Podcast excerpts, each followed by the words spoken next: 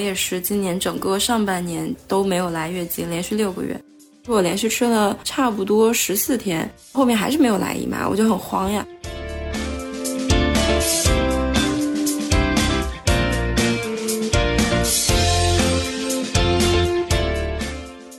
之前就是因为运动过量，导致姨妈停了很长很长很长一段时间。那个时候不管怎么样去喝药啊，或者去西医那边开所谓的什么黄体酮去补你的雌激素，都是没有用。我一辞职来大理放空，找到了自己真的喜欢的人生方向之后，我的大姨妈真的自动来了，真的很神奇。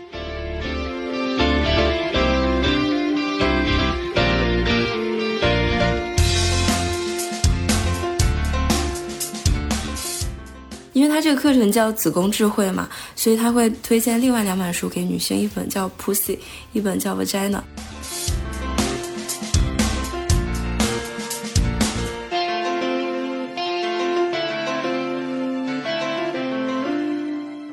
为什么有很多女的在 sex 中说自己没有感觉？是因为她的身体回到了以前被侵害的时候自我保护的机制里面。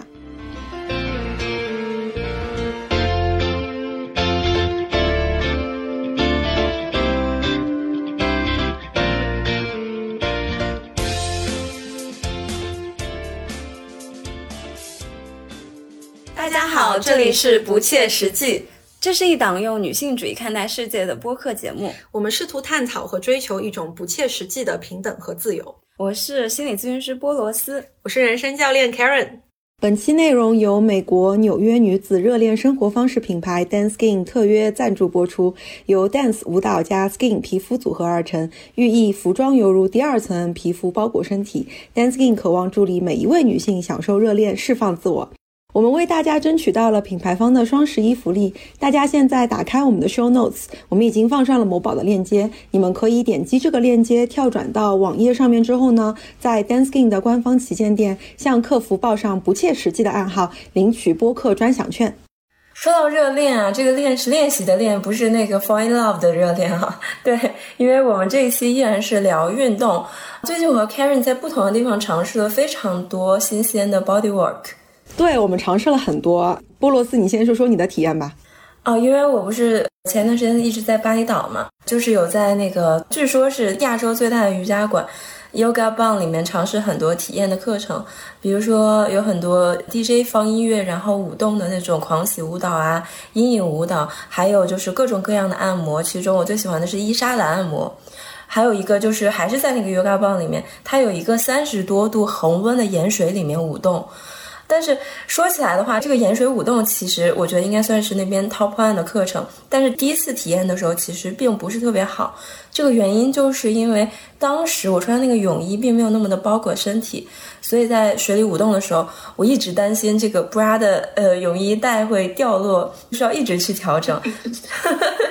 所以当时真真挺挺尴尬的啊！就那个时候我才意识到哦，原来。好的舒适的衣服对于这种舞动类的课程，尤其是它在一个水下这样的环境非常特殊，还挺重要的。所以我后面在参加狂喜舞动呀，包括阴影舞动的时候，我就穿我自己的那个瑜伽裤，它也有问题，就是它会掉裆，你知道吗？回来之后我就尝试了一下 Danskin 的裤子，哎，我发现这个就还挺贴合我身体的形状的，而且它不会卷边，有的时候卷边你就会一直要提裤子嘛。但是，Dan Skin 家的瑜伽裤穿上之后，就非常像你前面说的第二层皮肤一样包裹着身体，在舞动中你就可以做任何动作，不会露出你不想露出的地方，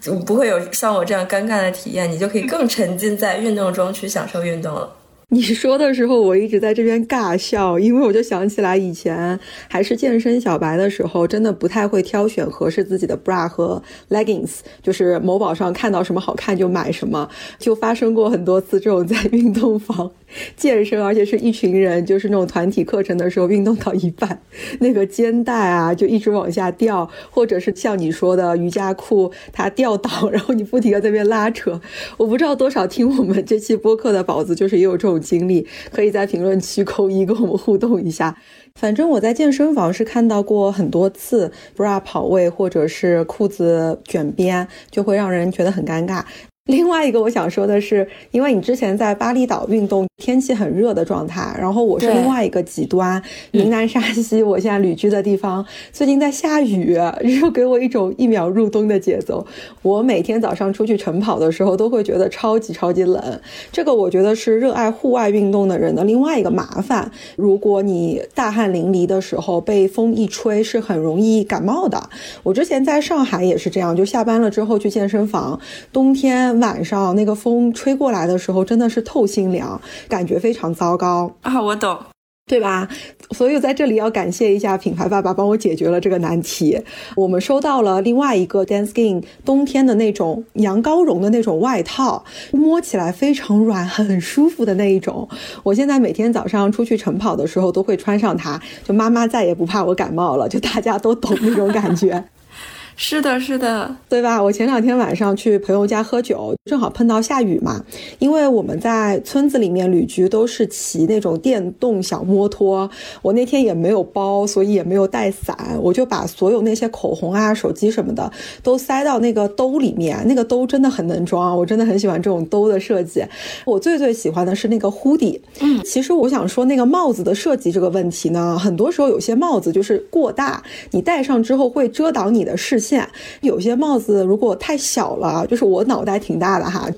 那种帽子如果太小了会会卡住我的脑袋，就很难受。这件外套的帽子那个呼地的包裹性就很好，我那天那么大的风雨带着它骑车，它也没有被吹掉，所以这件衣服我最近每天都上身穿，就真的非常实用。哦，天哪，好神奇！就是你穿着这个衣服骑电驴也不会被吹跑。对，真的，我真的很多带 hoodie 的衣服都没有办法做到这一点，所以我想天天穿。我觉得冬天可能在这里都很抗冻啊，被安利了。我马上，因为这件衣服是寄回家了，那会儿我不是在巴厘岛嘛，我马上让我妈也给我寄过来。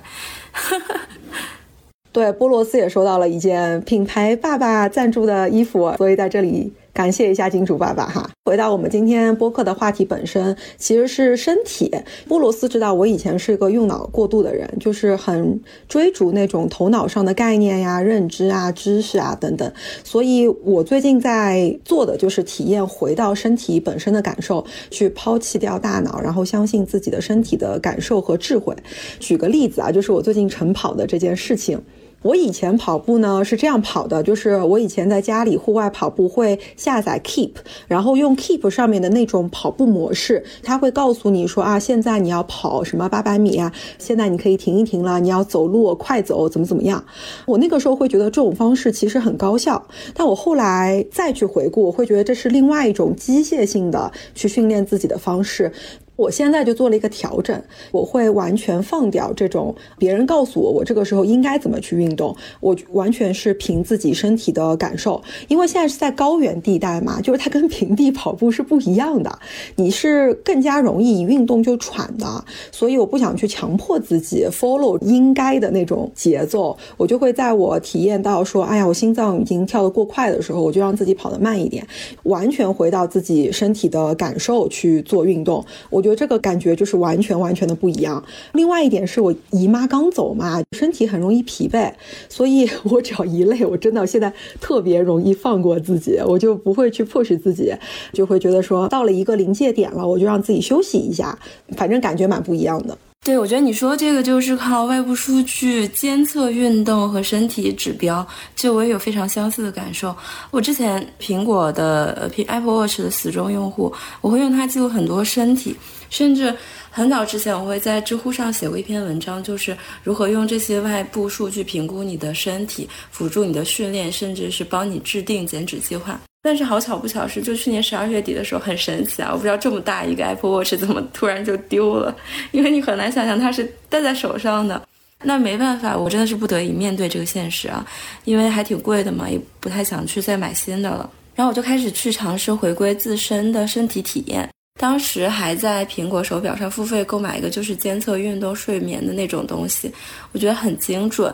比如说根据它给我提供的一些睡眠的指标去调整。还有就是运动的建议，但是当我手表那一刻，我发现我整个的关注度和关注力又回到自己身体的本体感受上去。我的睡眠可能，也许我睡的时间并没有那么长，但是我的整个睡的体验是好的。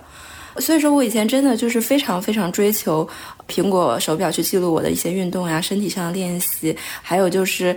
有没有闭上那个圆环。我们甚至还去 组建了一个卷王小组，就是大家看谁闭上圆环的日期比较多。但是当我 focus 在这些。外部的数据的时候，就是可能真的就会丧失掉和自己本身的连接。比如说，我今天已经工作很累了，我真的有时候不想刷步数了，但就是为了卷而卷。丢了手表之后，真的是可以重建我和身体的一个连接。有的时候，其实你会发现外部数据并没有那么的准确，还有外部的提示，它是非常机械化的。对对对，你说那个闭合圆环，真的我也有这种强迫症。波罗斯，你是被动的，就是你手表丢了，被迫回到身体嘛？我现在我也不知道我是有意还是无意，就是我每天晚上都会忘记给 Apple Watch 充电。我早上起来有时候会说，哎，我要不要带手表出去监测一下什么心率之类的？但是每天早上起来它都是没有电的状态，所以现在我都不带手表跑步了。我觉得我们俩这方面的经验还挺相似的。以前依赖一个数据、一个外部的一个标准，要求自己运动，然后现在我们是来到了一个更加听从自己身体智慧的一个阶段。说到听从身体的声音这一点啊，我想到上期的时候你也聊到自己脑力被榨干嘛，就是脑子好像空空，什么都想不出来。我也是去巴厘岛之后，自己因为参加了太多的这种课程，想去体验，疯狂体验之后，体力被榨干。我是很想去参加很多的课程，去看看他们到底是怎么样去教授的，为什么会在小红书上特别火，有很多课程都想去学习，但是我的身体是非常诚实的嘛。后面就通过梦。境的方式，就这种潜意识的方式和我连接。当时就是身体给了我一个提示，就是说，在我大概不到一周的时候，就这一周是个什么情况？因为我不是想去体验那个课程嘛，每天就是什么两到三节瑜伽课呀，就是舞动课呀，前面说的什么身体的舞动，还有水中的舞动，都是很强烈的那种运动。等于说去巴厘岛之前，因为我不是在家里嘛。躺平的一整月的一个状态，到每天运动两三个小时，很激烈的状态。这时候我的身体就给了我一些提示。那天晚上梦到我去了一个新的瑜伽馆，到前台的时候，我想要刷卡，因为你知道巴厘岛这种电子支付是非常少的。我想要去刷卡报一个他们新的一个瑜伽课程，前台小哥哥怎么都刷不出我的那张银行卡。这时候有一个智慧老人就走过来。我们在解梦中，智慧老人的形象是非常非常重要的。他说的什么，你一定要记下来，他会给到你现实生活中一些提示。他跟我说，其实你不需要体验这些课程了，你需要的是休息，因为你自己本身就已经是 enough 的了。最神奇的事情发生了，你知道是什么？就是我后来去了一家新的瑜伽馆，不是 Yoga 棒那个，但是也是在乌布。那个前台真的和我梦里一模一样，那个小哥哥甚至都和我梦里的很像。而且我在旁边吃饭的时候，因为他们家瑜伽馆也有经营一家素食餐厅嘛，很好吃。吃饭的时候卡还能刷出来，但是到前台要买课的时候，那卡就刷不出来了，简直跟我梦中一模一样。后面一周就是说上完那个冥想课之后，我整个人就是一个大生病的状态，就身体不得不根据你现在状况做出一些调整和反馈，因为前面每天运动两三个这种舞动课真的太大了，强度太激烈了。所以其实就非常推荐大家，有的时候放弃掉一些头脑的控制，不要一直过度的 push 自己去做一些东西，而没有倾听到自己身体告诉你的一些提示。因为身体的记忆它可能会远远超出你的头脑，它可能会吸收到很多潜意识，包括外在环境的一些信息，但是这可能是你头脑中根本就没有注意到的东西。那在这里呢，就可以推荐一本非常非常经典的书，就是我们创伤心理学的书，叫做《身体从未忘记》。这本书也是我在 UK 棒的时候上一个子宫智慧的课程中，老师推荐的三本书其中的一本。这个老师很神奇，他得了宫颈癌，但是他就靠这些疗愈的方法，自己把这个癌症重新的恢复了。哦，还挺多这种神奇的故事的。这个人可能就会去传播一些他受益的东西。哎，你说到有三本书，那另外两本是什么呢？因为他这个课程叫子宫智慧嘛，所以他会推荐另外两本书给女性，一本叫 Pussy，一本叫 Vagina。哦，Pussy 和 Vagina 吗？对对对对对，就是了解你自己的那个。哦，对对对对对，是你身体部位这两本书，并不是说有一本书的名字是这个。另外两本书哈，就阅读自己的身体就好了。只有第一本是纸质的，你们可以看的。不过身体从未忘记，我印象也挺深刻的，因为我记得中间有一段说的是以前那些，比如说被 rape 或者是遭受到一些性侵的女孩，她可能在理智的潜意识层面，她觉得自己已经把这件事情度过了，忘记了怎么样。但是其实到后面，她做很多事情或者跟男生交往的过程中，她的身体。其实会有一些反应，比如说，可能有些人会发现自己在 sex 中是没有感觉的，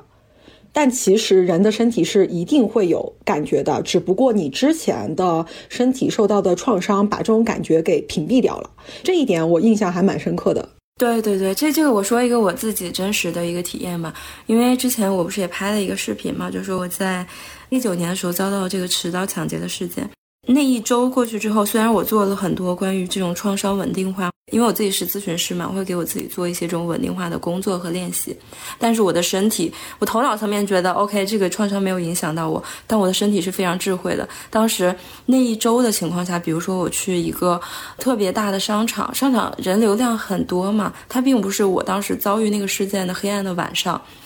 但是有一个人从我身后，比如说两米之内要从我身后擦肩而过。我整个人就是一个站立的状态，就是全身会发抖。嗯，这个很神奇，就是你怎么会知道这个人是在你身后呢？但是身体它的机制就是这样子。包括你刚刚说，有一些人经历了这个事情之后，他没有办法 have sex。呃，这个最近特别火的那个《性爱自修室》，它不是出了最终一季吗？其中有一个女孩，她就是对对对对，她就是在那个每天要上学的那个公交车上，有一个男的手淫，然后射在了她的身上，之后她就没有办法去和别人进行这种亲密关系，即使是和男生拉手呀、拥抱啊这种都不行，她就整个人都非常非常的抗拒。后面两期她在通过艺术治疗的方式进行自我疗愈，所以我还是挺推荐这本书的。嗯，你说到这个，就在前两天，我不是在晨跑嘛，啊，有那种马路，有那种大路，早上基本上是没有人的，但是村里其实骑摩托的人很多。我那天跑步的时候，有人骑摩托从我身边过去了，而且是个男的，嗯，然后我突然之间就想起以前我在上海，还是我挺小的时候，好像是。高中的时候，那个时候不是每天放学之后，其实会去补课什么的。回到家都已经天黑了，很晚，就在我们家门口那个弄堂里面就发生过一件事情，就是有一个男的骑着那个摩托迎面朝我过来，他们手，不好意思骂脏话，他那个手直接朝我的胸抓了一下。哦天哪！对，就有两个感觉。第一个，这是一个非常 insulting 的性侵的一种手法；但另外一个是因为他是骑摩托车，速度很快，所以超痛的。嗯，我真的很想骂娘，我超痛的。但这个怎么说呢？因为我那时候又小。这个事情真的是一瞬间，他就骑过去了，你知道吗？我都不知道怎么反应，我不知道我是骂人呢，还是感到害怕，还是什么？因为很晚嘛，然后路上没人，嗯，所以我们上一期我记得我有说到过，人应对这种有几种应激反应，你要么就是会愤怒，你要么会逃，要么就是僵住。我觉得很多女孩在这种时候都是僵住的反应，你知道吗？就算那件事情过去了，你在遇到相似的经历的时候，你的那种抢劫，然后我这种经历的时候，你再次发生，其实。你的身体会回到以前那个创伤的经历里面，它就重新僵住了。这个我觉得也是那种为什么有很多女的在 sex 中说自己没有感觉，是因为她的身体回到了以前被侵害的时候自我保护的机制里面。是的，是这样。但是这个对，就开始 分享一些真实的经历。我觉得很多女孩真的，女孩在成长过程中太不容易了。很容易遇到过这种事情。如果大家也有相似的这种经历的话，其实可以去再做一些就深层的自我关怀，因为真的没有那么容易忘记这种经历。嗯，如果你真的是非常受到这些问题困扰的话，也欢迎你去找一些专业的人员去进行帮助，因为这没有什么可羞耻的，他会帮助你慢慢的走出来。是的，是的，不要把它留到影响以后。对对对，因为除了这些创伤的事情之外呢，女生很多时候身体的一个反应也会通过姨妈来进行提醒，它相当于一个信号。说到这个的话，我觉得我们可以从另外一个视角，刚才我们在说创伤心理学的视角嘛，最近我们可以 offer 另外一个视角，是因为我最近在看一本书，叫《经典中医入门》，李欣老师的。因为现在成长过程中都是看西医的那个系统，从中医系统的话，我觉得这套系统真的非常有趣。它是怎么去看待很多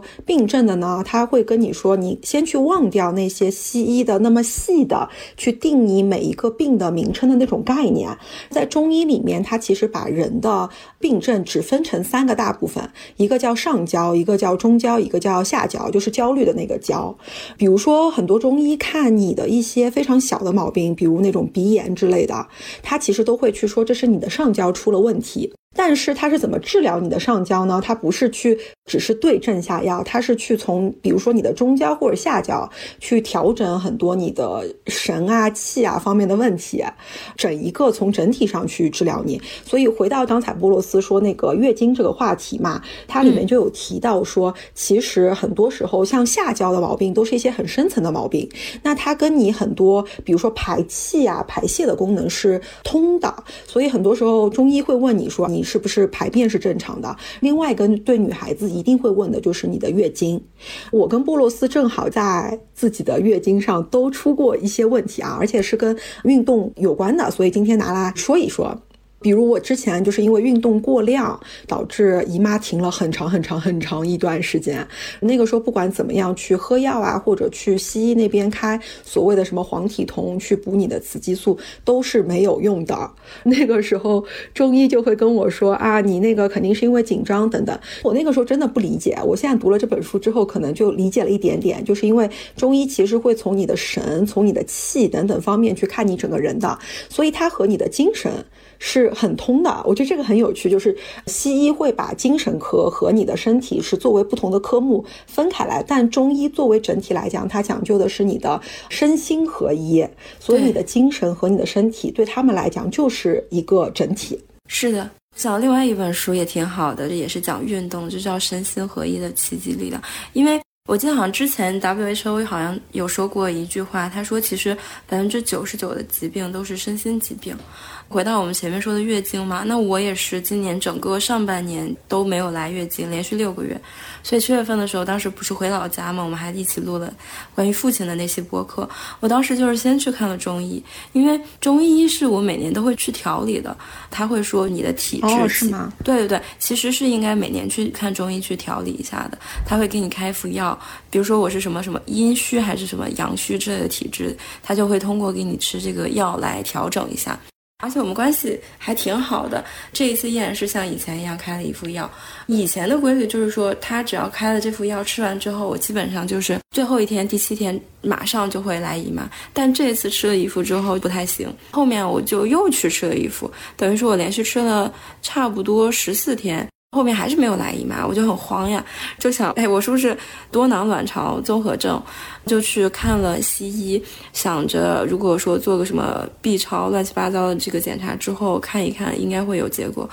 结果医生告诉我说我不是多囊。我觉得你那个经历跟我那个时候还挺像的。你是六个月嘛？我是真的陆陆续续的持续了两年，就是我也是在中医和西医之间就是来回跑，因为我就一直觉得说，怎么吃那么多药还治不好，所以我就更加焦虑、更加紧张了。不过我那个时候是真的，我从一开始就知道自己不是多囊，我那个时候焦虑到还会上网去各种找，就是你知道豆瓣上面有一个论坛，真的会说一些月经的各种问题。我发现很多人其实一开始。以及后面医生查出来，他们可能真的就是因为多囊，所以不来。但我记得多囊是因为你的子宫内膜太厚嘛。我是正相反，我那个时候去查 B 超，医生就跟我说我是因为太薄了，所以来不了。我那时候看的中医也是，他是一个妇科病的很有名的一个中医生，他的挂诊费用也超级高的。而且我觉得现在医院里都没有什么隐私。我去看医生的时候，前面排的几个姑娘，她们门也开着，说什么很大声，我都能听到。我就听到很多人跟我的情况是一样的，他们可能是因为过度减肥，就是不吃东西或者怎么样。我是因为过度运动，都导致我们子宫内膜太薄了，就没有什么东西可以脱落，你知道吗？一直医生就给我开很多很多的药，而且是那种贼贵的药，让我去养子宫内膜。所以我那个时候真的处在一个挺烦的那个阶段，因为你知道，你通过运动的确减掉了很多体重之后，你是。不太希望它长起来的。但是那个医生跟我说什么呢？他说，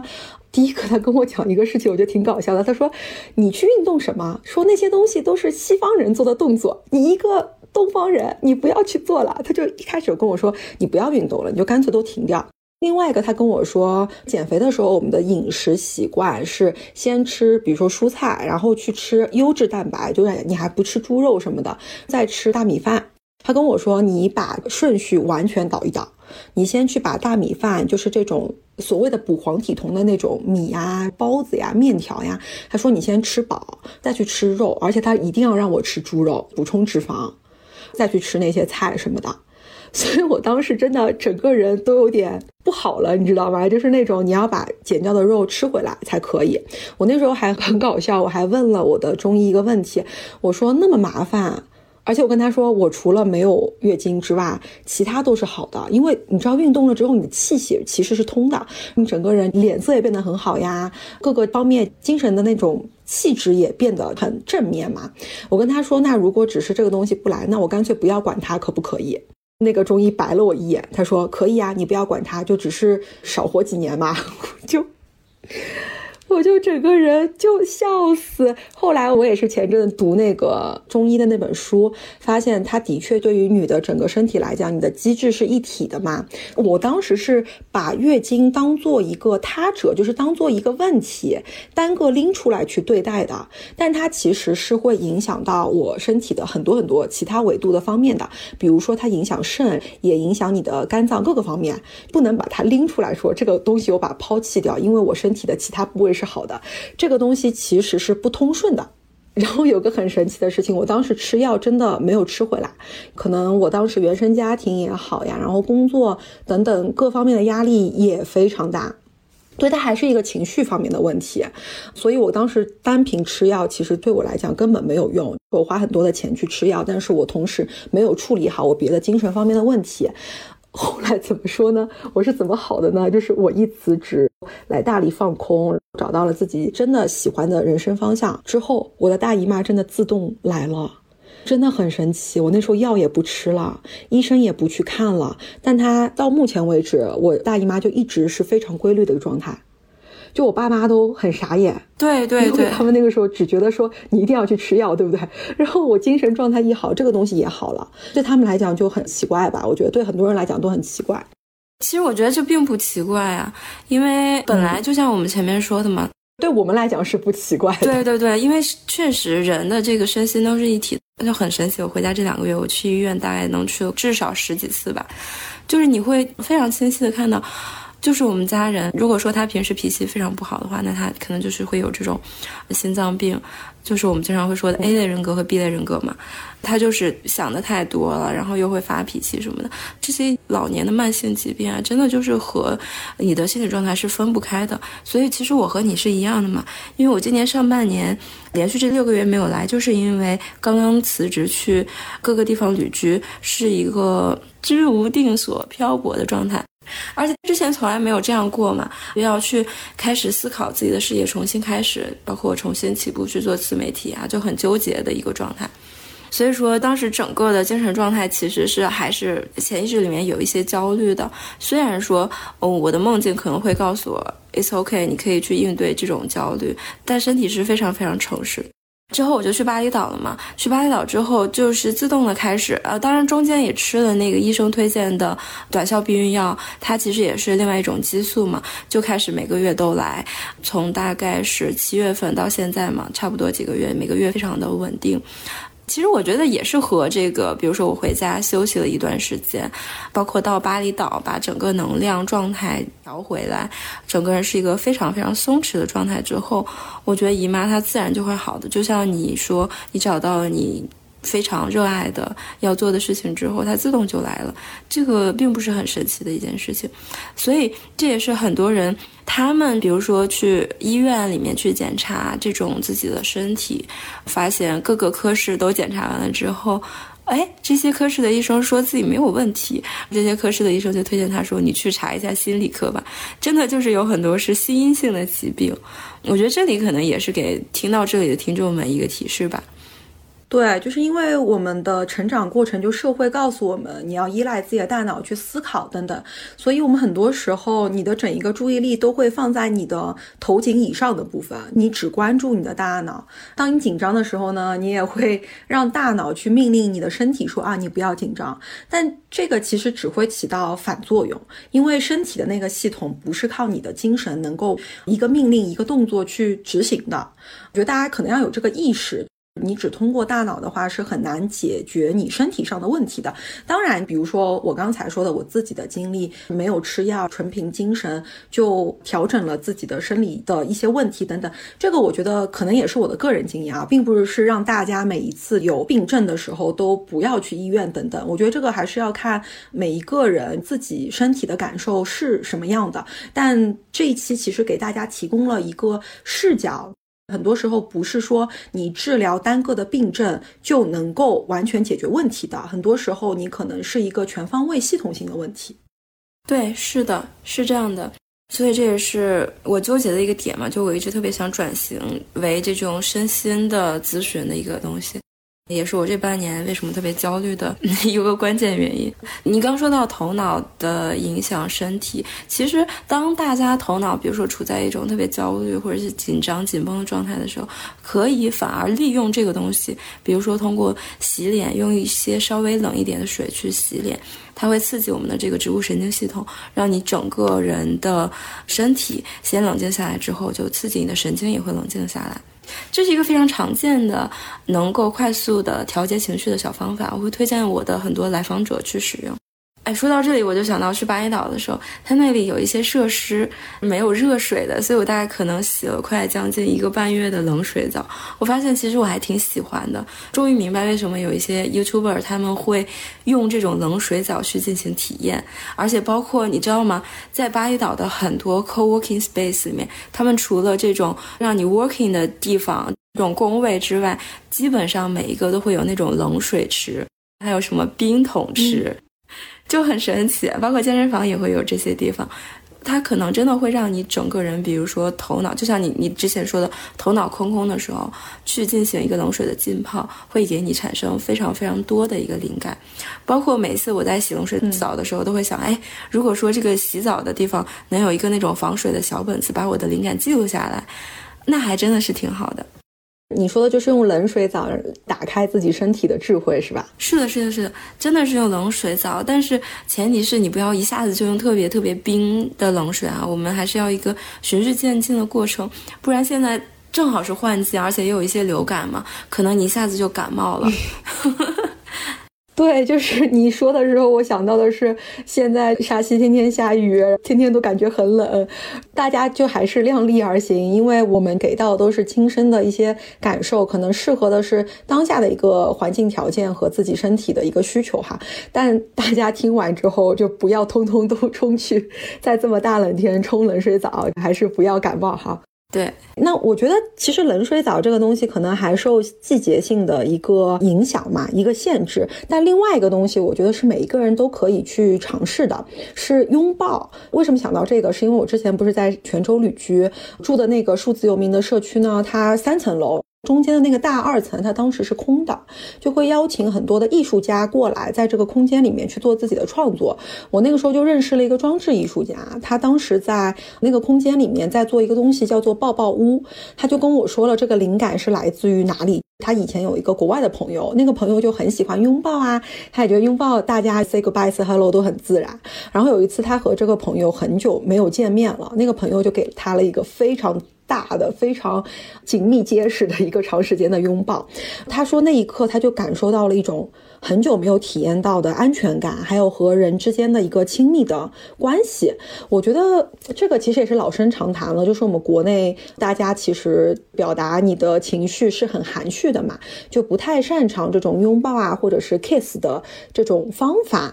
我们就很容易把身体当做他者，然后有时候感受不到自己的身体等等。我就记得之前好像是有某一个呃心理学的研究，他就说一个人就是每一天他可能平均都需要八个拥抱，让你的皮肤能够感受到这种人和人之间的接触嘛。反正这个抱抱屋，它当时就用一种可移动的房子上面加上了一种拼接的布料，所以人在那个房子里的时候，他感受到的不是那种冰冷的什么木质结构呀，或者什么水泥砖瓦那种，而是那种非常温暖的一种感觉。你说的这个，除了每天需要八个拥抱这个实验之外，还有一个非常著名的心理学实验叫恒河猴实验，它就是关于母婴分离的一个实验。这个恒河猴是什么呢？就是它会有几个小猴子，小猴子有两个选项，一个是有奶但是是铁的冰冷的假猴子，另外一个是没有奶但是它是一个绒布猴子。那这个小猴子呢，自然就选的是这个绒布猴子。但是这个小猴子呢，非常出乎意料的选择的，并不是我们以为有奶便是娘的这种冰冷猴子，而是绒布猴子。所以说，其实这个实验就体现了人对于这种肌肤接触呀，包括这些绒布的接触还是非常重要的。我最大的一个感受就是说，我现在不是从巴厘岛又回到我们两个认识的地方安吉了吗？在巴厘岛的话，真的就是一个很轻盈，每天都可以随时起来舞动的状态。好，你说到舞动，我其实想起来一个叫做即兴接触，我不知道多少人试过啊。现在其实越来越多的人会办这种即兴接触的体验和工作坊了。我也是前两年才尝试这个东西。它是怎么做呢？会有一个老师在那边放音乐，你们会随机 pair 一个人当做你当时舞动的一个伙伴，你们俩就需要。呃，随着这个音乐随便舞动，没有任何要求，就是因为很多人会觉得我必须会跳舞，你知道吗？才能舞动。但其实像这种东西，它其实只是你的一种身体和感知的一种表达，它没有任何的标准。所以你和这个陌生人只需要做到，你们俩在跳的时候，你们身体的某一个部分是必须有接触的，就是你们俩不能断开。只要有这个前提在，你们随便怎么跳都可以。我觉得大家第一次可能都有点僵硬吧。因为第一个是陌生人嘛，另外一个是很多人可能根本之前也没有怎么跳过舞，但这个东西。它其实是一种身体的语言，因为很多人交流靠文字，因为我们平时比较习惯的是用语言交流来理解对方想要表达什么，但身体的语言是完全另外一种交流方法。所以，当你跟这个陌生人在舞动的时候，有时候你甚至能观察到他到底是一个怎么样的人。打个比方，我跟很多人跳过嘛，像有一些人跟我跳的时候，我会觉得说他的力道过强或者是过弱了，不是很舒。舒服，就他有时候会推你啊，或者怎么样，你会觉得我想表达出来的一种沟通完全没有被对方接受，就是那种感觉。但我去年有一次和一个女孩子跳的时候，我们俩真的是完全陌生，不认识，我就觉得非常奇妙。她好像能听懂我想要表达什么。我们两个人中间完全是没有隔阂和冲突的。我跟他舞动的时候，会觉得一切都非常柔软，是那种流动的，那种就是在身体的语言上被接纳和被听见的感受，还挺怎么说幸福和令人感动的吧？我觉得，对这个体验我也深有感触，特别像《阿凡达》，你们可以用辫子把两个人连接起来，非常非常的全然的感受到对方。那其实我在巴厘岛的时候体验另外一个 body work 就是伊莎兰按摩，在开头也说了，就巴厘岛有非常非常多按摩，但是这个是最喜欢的，为什么呢？因为他们主张一个概念，就这个按摩它不是传统的那种按摩，按摩师单方面对你的身体起作用，比如说泰囧里面那种非常暴力的泰式按摩。他把你掰成不同的姿势和状态，就像很多瑜伽老师一样。但是那个伊莎按摩师，他会跟我说：“他说今天这个按摩是我们两个人一起共同创造的，就和你刚刚描述的一模一样。他会通过就是每按到一个身体部位，然后去感知我的反馈，就我的身体细微的这种语言的一个反馈，去调整它的力度和方向、大小呀之类的。”这种状态是非常非常舒适的，就它真的可以通过这种细微我身体的一些变化来读懂我的一些语言，甚至有的时候就很神奇啊，有的时候我甚至感觉不到他手的存在，这种状态特别像是冥想中进入到那种呃身体扫描呀，或者是你自己内部的一个身体扫描的状态，很深度的一个。层次，甚至于他的手在我的身体上是消融的，好像直接作用在我里面的筋膜，或者是更深层次的一些身体里面。后面我又给很多朋友安利了这个伊莎兰按摩。如果说用一句话总结的话，它就是像是你和另外一个人做了一场非常非常高级的 sex，但是这个按摩师的整个能量是非常非常纯净的，而且是非常安全的，这个是不用去担心。但是整个体验是非常非常高级、非常好的。嗯，你说的我都有点想去试一下了呢。哎，我发现其实人和人之间其实是非常渴望你说什么，对方马上哦，我 get 到了，你知道吗？就是那种我们心有灵犀，你非常理解我这种感觉的。有时候你和一个人在这种感觉上面去聊聊嗨了之后，你会觉得整个人能量爆棚，很高兴等等。但是身体是另外一种语言体系。如果你在身体上能够体验到一种对方和你很贴合，你们也可以去互相达到理解的状态的话，我觉得也是一种很高能量的状态。说到能量。给大家一个福利，如果大家在评论区用能量造句，我们会选取三位听友赠送 Danskin 品牌精美伴手礼一份。我先打个样哈，我在巴厘岛度过了一段能量非常高的时刻，而且恢复到了一个能量满满的状态。很期待大家参与我们的这个能量造句哈。对了，不要忘了，我们某宝搜索 D A N S K I N，或者在 Show Notes 里面直接点击我们的链接进行跳转，向客服报暗号“不切实际”，都能领取到我们的专属优惠券哦。好的，今天的播客到这里就结束了，我们下次再见，拜拜，拜拜。